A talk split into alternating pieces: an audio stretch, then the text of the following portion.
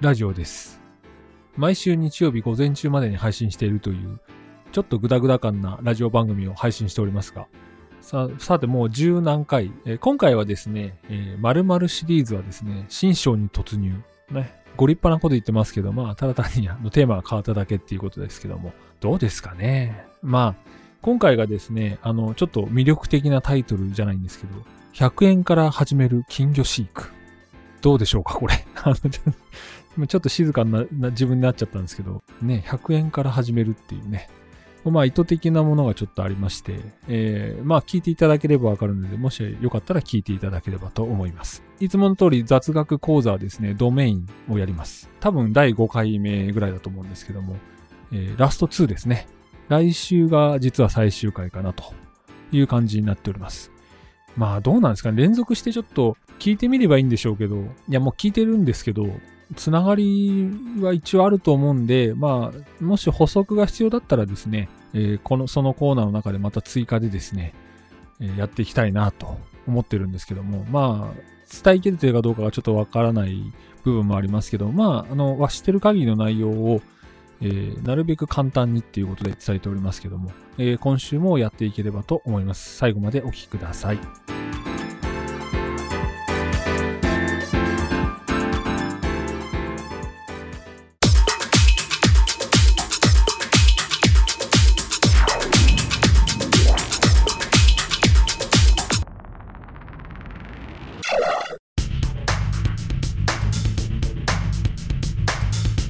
ラジオまるまるシリーズ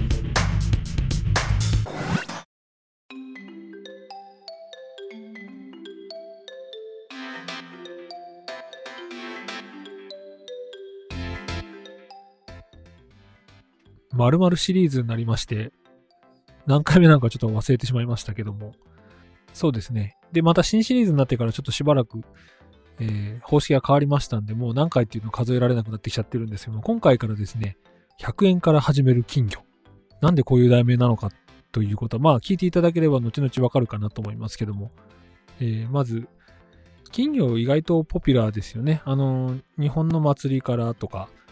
えー、まあ、昔からと言いますかね、えー、縁日には欠かせないものだったりしますんで、まあ、この辺もヒントだったりするんですけども、金魚意外とあの、難しいというかですね、私の親もですね、昔育ててました。えっ、ー、と、いろいろ調べるとですね、意外と間違ったの通説があったりとかですね、していてですね、あの、性格上の問題もあったと思うんですけど、まあこの辺もおいおい話していければいいかなと思うんですけど、なかなかね、あの、なんていうんですか、育て方のこの感覚の違いっていうんですかね、動物を育てるっていうんですけど、まあ、犬とかになってきますと皆さんこうね、えー、まあ、犬自体もアピールしますし、まあなんかちょっとわかんなかったら、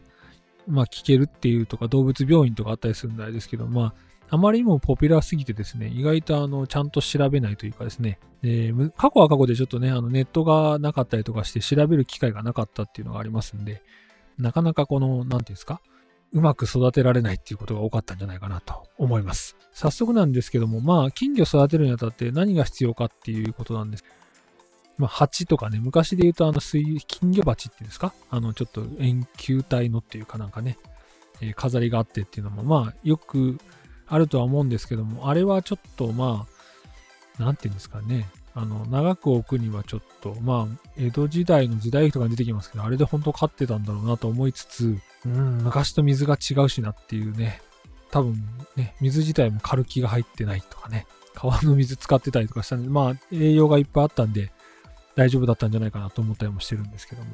まあ、水槽を用意しなきゃいけないんですけども、私のあの話からするとですね、えー、最初水槽が用意できなかったっていうところからスタートしてまして、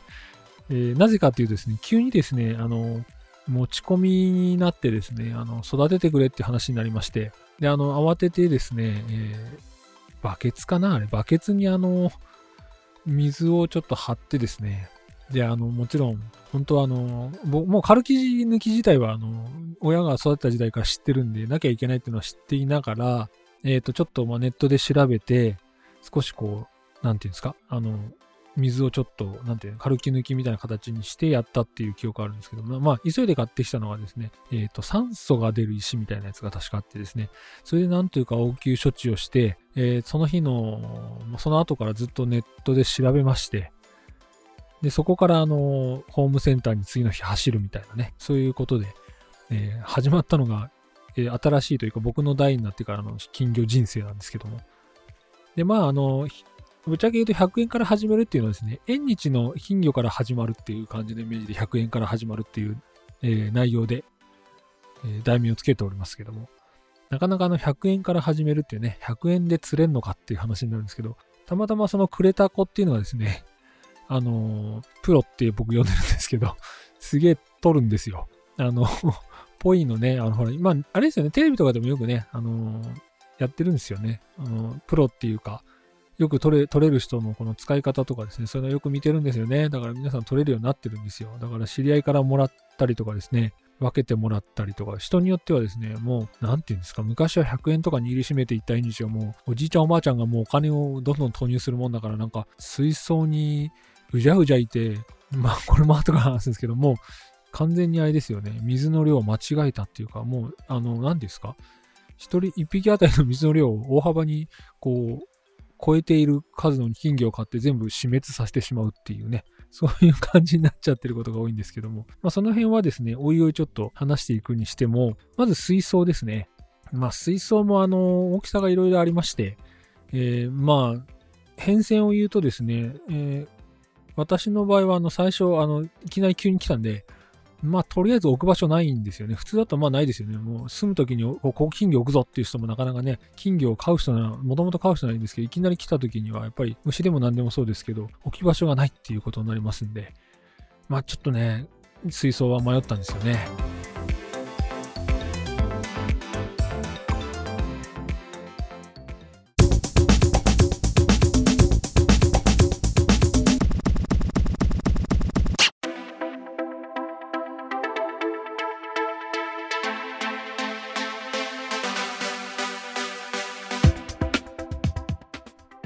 かなりあの前段階というかですね、なんかうだうだした感じで説明がままならないままままですね、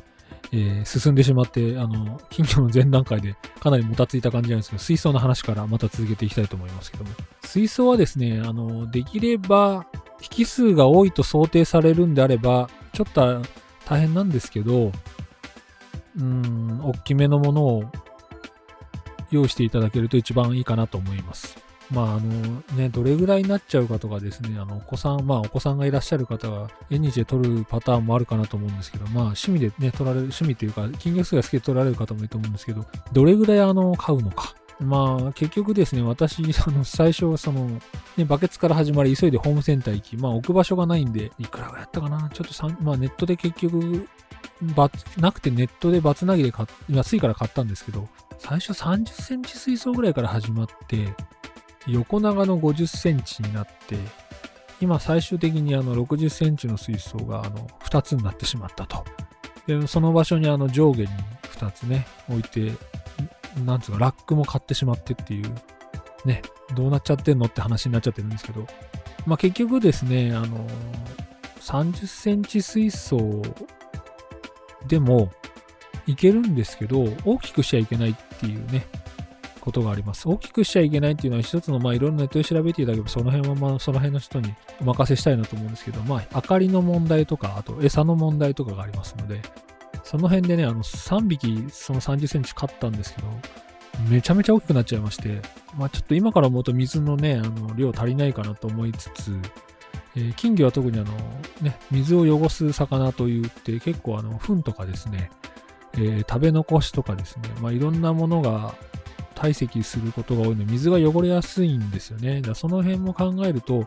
やっぱりあの、水槽大きい方がいいと思うんです。実は3匹いて30、30センチぐらいの水槽だと思うんですけど、意外と長く生きてて、結局そこでは1匹も知らなかったっていうね、オチで、結局その後も確か50センチになってからかな、卵も産みまして、え、ー、と、第2世代も一応成功したことがあります。それ以降ですね、ちょっとまあ、何ですか、赤い、何ですかな、赤い金魚ですかね。コアカっていうんですか？あの赤赤いやつね。あれはちょっとあの面白くないので、ただね、あの縁日の金魚はほとんどあれなんですけどね、あれあれじゃないやつっていうことで、一応あの発注元のプロにはですね、デメキンをっていうことで。で、大体あの最近あの赤ひ、あのなんですか、あの赤いやつの以外に、えー黒デメキンとかですね、大体混じってることが多いので、えーデメキン限定で預かりますっていうことでお達しをしておりますんで、まあ、今デメキンをですね、3匹、えー今生き残って3匹、もう4、5年になるのかな。それぐらいか、まあ連続で買って、まだその間に何匹か生き死にしてるんですけど、まあ、えっ、と、結構古くて、だいたい2、3年は普通に生きますね。ただまあね、私もそのいろんなことやりながらやってるんで申し訳ないんですけど、えー亡くなってしまうことも、星にな、星になるっていうかね、ネットで書いてます。星になることもあるんで、なんともね、言えないんですけど、まあだから長長生きさせるかどうかっていうのはちょっと微妙な話で、十何年生きるっていうのも話もありますんで、まあ実際ね、難しいかなとは思うんですけど、まあ、あの水槽の大きさはですね、まあ、できるだけ想定して、あの場所、置ける場所があって、あの将来も邪魔にならないんだったら、60センチとか、まあ、50センチとか置ける大きさで考えていただければ。あとはですね、まあ、お子さんがいると、あの毎年釣る、あの取りに行っちゃうと思うんで、その辺から考えると、あんまりこうちっちゃいとですね、もう足せないよって話になっちゃうと、まあ、もともと持って帰ってきてもかわいそうなんで、まあ、リリースしちゃうとかね、そういうのもいいと思う。したら釣るだけっていうね、お子さんの場合と持ってきたいって思うと思うんですけど、まあ、それをやっあの続けていると、僕みたいに60センチ水槽、あのね、無制限に預かると、60センチ水槽2つとかになっちゃいますので、その辺はあの考えた方がいいかなっていうのが僕の経験上の話です。さあ、水槽のあの、まあ、大きさなんですけど、60センチとして、次はあの、水槽のね、上部のやつなんで、まあ、上部というか、まあ今上部って言っちゃったんですけど、ろ過器の問題がちょっと出てきますんで、ろ過器についてはですね、えーこれもいろいろ私、あの、5年来ぐらいやってるんですけど、あの、機械がいろいろ種類がありまして、まあ、あの、上にこう、よく、まあ、どっちを思うんでしょうね。上、上に乗せるタイプのこのね、えー上部水フィルターっていうやつとですね、えっ、と、壁掛けのこう、ちょっと、こじゃれたっていうんですかね、やつがあったりしますんで、まあ、その辺の続きはまた次回ということで。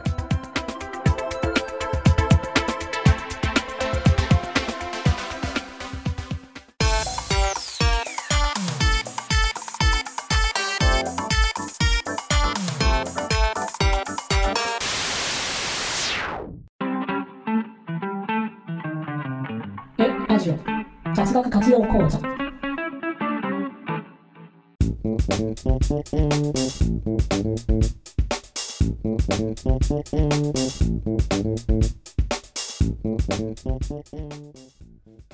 え、ラジオの雑学活用講座、ドメインということで、えー4週、もう結構な週やってると思うんですけども、続きをやっていきたいと思います。えー先週かですね、えー取るにあたって、えーそのドメインの会社さんが、情報の公開を、えーどうするか考えてくれるところかどうか、えー一応確認してくださいということなんですけども、これはですね、ドメインっていうのがですね、まあ、みんなで取れて、まあ、要は自分のあの、ウェブ上の住所だったりですね、自分を表すものなので、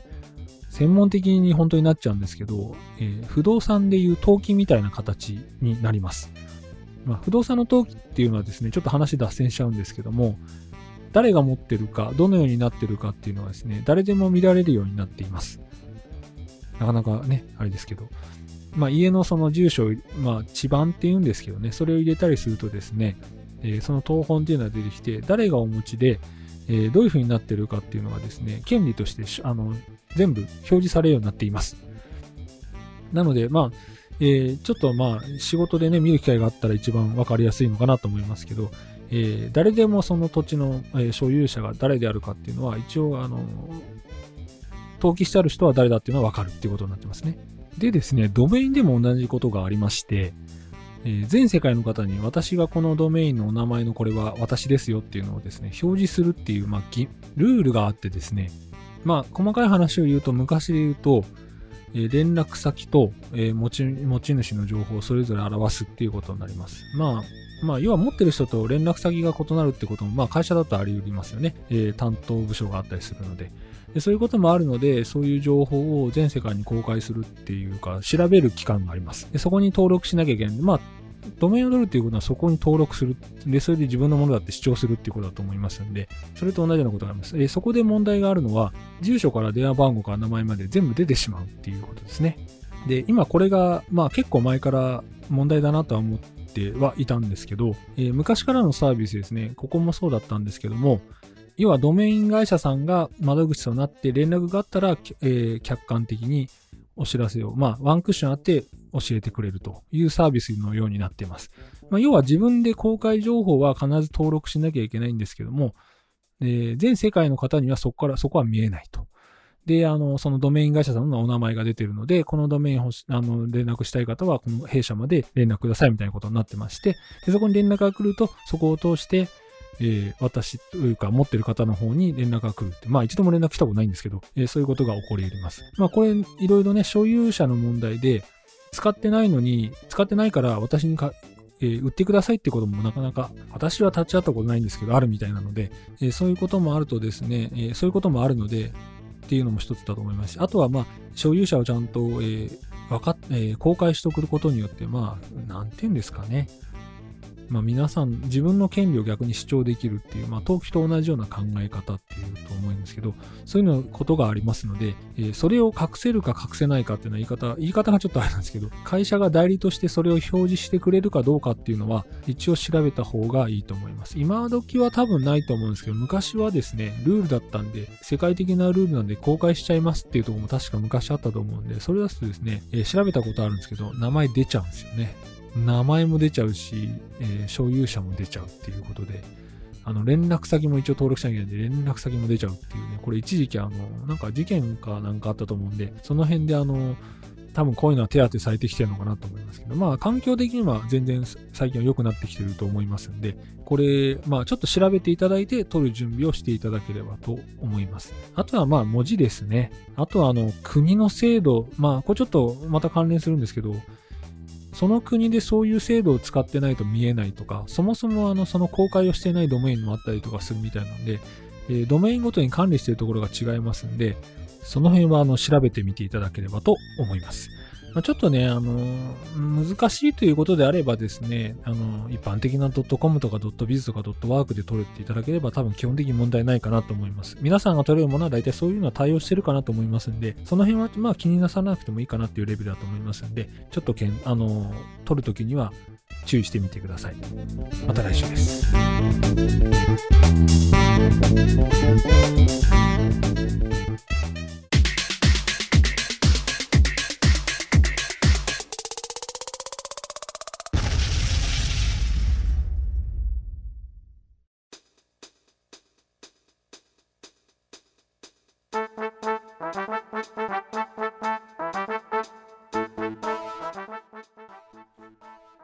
そう、ラジオっていうコーナーですね。えー、ちょっと大きな声で言ってしまいましたけど、まあこれ実はですね、インスタグラムのですね、音声、まあ動画配信の中で音声配信をちょっとしようかなと思ってですね、え、ラジオの掛け声、掛け、掛け声っていうか、あの、掛け言葉に対して、え、ラジオだからそうラジオっていうふうに答えたっていうことでね、あの、変な感じでちょっと作ったんですけども、まあそれ、それはちょっと、えー、限定的になりすぎちゃうので、限定的第1弾としてやろうと思ったんですけども、その辺はちょっと、えー、お休みしてというかですね、じゃあこの、ね、グダグダ感のあるあのね、公式サイトよりのところにこう、ねじ込んじゃえみたいな感じになったんで、ちょっと作ってみたコーナーです。まあ、要はフリートークですね。で、今回のですね、ネタはですね、ネタはというか、ネタって言っちゃいけないんでしょうけど、内容としてはですね、ちょっとツイッターに一回こうとつぶやかしていただいたんですけども、ね、まあ、うちのラジオというのもしかりなんですけども、まあ、音声サービス、まあ、動画もあの YouTube も流行ってますけども、まあ、特にね、動画関係はよく流行って、YouTuber になりたいっていうところもあると思うんですけど、まあ、あと音声もですね、意外とサービスが充実してきてですね、まあ、定かじゃ僕はあの、そっちの方に精通してるわけじゃないので、海外の方は結構音声系のメディアっていうのは、まあ車社会もあるみたいで、結構あの流行ってるらしいんですね。やっぱやりながら、まあ僕もあの仕事してますけど、その間にこう流しながらやってるところもね、知り合いのとこでもあったりとかして、あとはまあ、ドライバーさんとかなんかね、やっぱりね、ラジオを流しながら運転してるっていうのは多いと思うんで、そういうふうに考えると、まあ、日本でもそんなにこう、マイナーなのか、まあ、ちょっとマイナーではないとは思うんですけど、ね、よく聞きながらお掃除したりっていうこともあり得りますし、だからまあ、えー、その辺についても動画と並んでですね、音声メディアも伸ばしていこうということで、いろんなサービスが出てきています。で、そこのキャッチコピーがですね、まあ気軽に撮れて気軽に配信できるよみたいな感じでね、あの短い時間でもいいからみんなに流してみましょうみたいな感じでこう促してるんですけど、すごくあの、ツイッターでも書いたんですけど、ね、ジレンマっていうか矛盾、矛盾なのかちょっとよくわからないんですけど、気軽に撮れるんですけどね、あの、僕らの、そのね、昔からよく言ってる、このね、最初のラジオの原点の20年前の放送から言うとですね、で、音質も悪ければ、マイクもまあアナログだったのもありますし、あとまあ、回線容量もえー、悪かったので、回線のその太さですね、も悪かったんで、音声の質を下げなきゃいけないって前昔話したんですけど、それから考えると、まあ、回線は太くなり、機器はスマホでもういろんなことができちゃう時代で、で、性能も上がり、音質もクリアで、で、えー、CD じゃなくて、ね、ファイル自体でもある程度圧縮技術とかクリアな技術が確立されて、もっともう昔は MPEG3 で相当だったんですけども、それ以上のものになってきちゃったりとかしてますから、まあ、えー、よく聞こえるってことですね。で、よく聞こえる機器に、えー、よく聞こえる音声で聞くとですね、何が起こるかっていうとですね、いろんなものを拾うってことですね。あの、耳では聞こえないですけど、まあ、例えば今パソコン横に置いてますけど、ファンの音だったりとか、ファンですね、あのブーンっていう音とかですね、えー、下手するとちょっとかすかに拾ったりするんですね。これこう拡張していくと音が出てきちゃったり、中にはまあかなり高性能な、ま、マイクによってもですね、えー、いろいろあるんですけども、まあ、指向性っていうのがありまして、一方向の方に強いものは、私が今喋ってるラジオはそういうやつなんですけど、あと全方向っていうのもありまして、で、大体スマホなんかはね、あのー、そこに向かって喋ってくださいですから、まあ、どこでも拾えるように、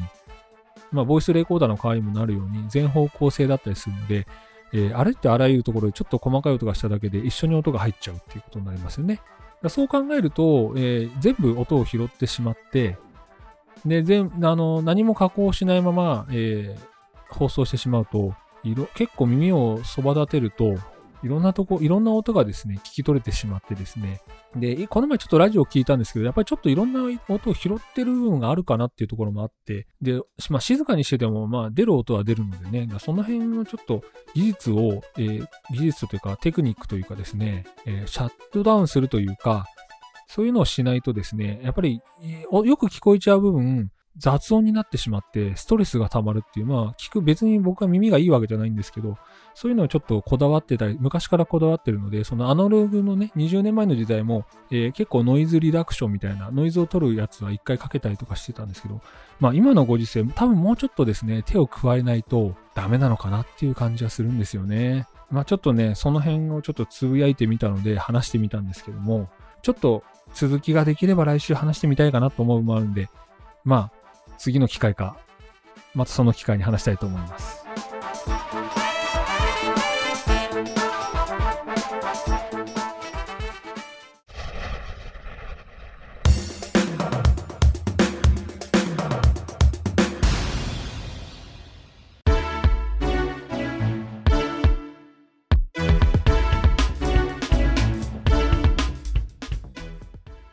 エンディングです。今回もさらっとやってまいりました。今回の放送なんですけども、いかがだったでしょうか？まあ実はですね、金魚シリーズ、いきなりこうね、ネタを引っ張るんですけども、金魚シリーズですね、実は全4回で撮ろうと思ったんですけども、全4回というか、まあ4コマですね。あの5分で1回あのジングル入れますんで、まあ2週分という形で撮ろうと思ったんですけども、で、初期の話がですね、長引いてしまいまして、まあ、思ったより長くて、えー、実は6回っていう3週分になったっていうね、えー、裏話が、裏話というか、まあ、収録の関係、えー、計画的に一応ですね、これとこれを話そうって大筋の話は決めるんですけど、前も言った通り、あの、細かく書いてもですね、喋りの流れでね、あの、喋れないことがあったりするので、あまり書いちゃうとできないことが歯がゆくなってしまいますんで、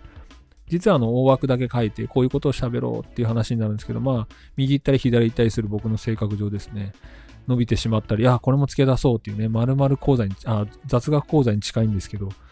ね、あの、ちょい足しで長くなっちゃって、ドメイン講座も実はですね、4回ぐらいで終わらせようかなと思ったんですけど、実は、えー、今回が5回目なんで、多分6回来週、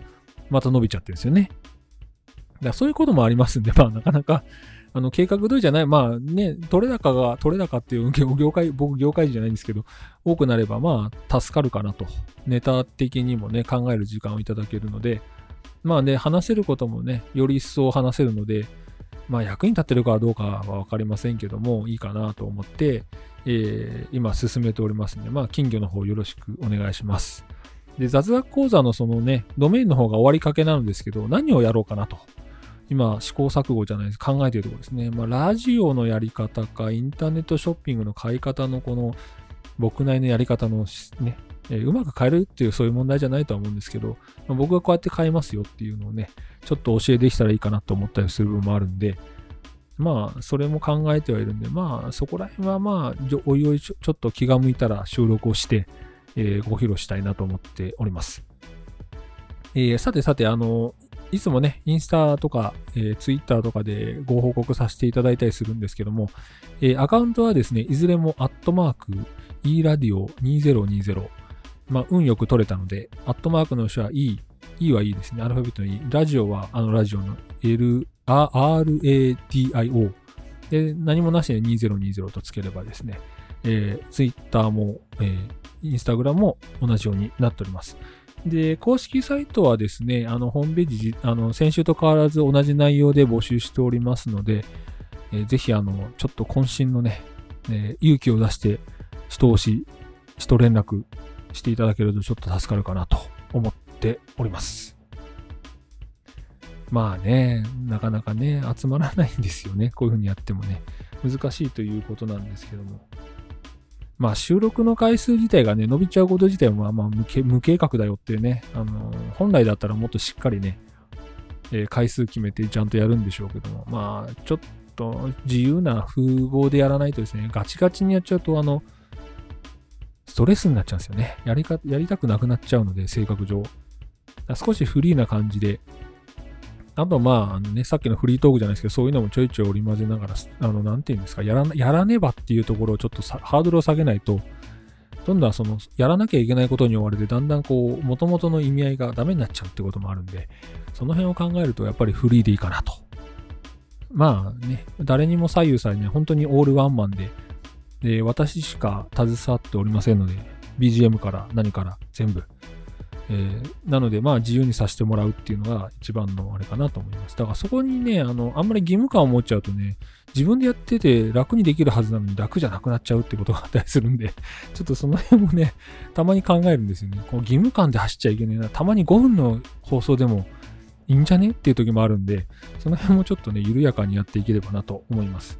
まあ、各種募集もありますし、まあ、なんか言いたいことがあれば、あの、いろんなお問い合わせのところもありますんで、何でもいいんで書いていただいてもいいかなと思いますんで、ぜひ、あの、お願いします。まあな、なんとか連続ね、配信は続けておりますので、なんかこれ一回やめちゃうとしばらくやんなくなっちゃうんじゃないかなっていう、まあ充電期間もあっていいかなと思うんですけど、まあね、いろいろ大変なこの時期でありますんで、お家にこもってですね、こういう配信を聞いていただいてですね、まあね、酒のつまみじゃないですけど、外出のこのうさばらしをしていただくっていうのもまたいいかなと思いますんで、えー、今後ともよろしくお願いいたします。えー、ぜひ来週も聞いてみてください。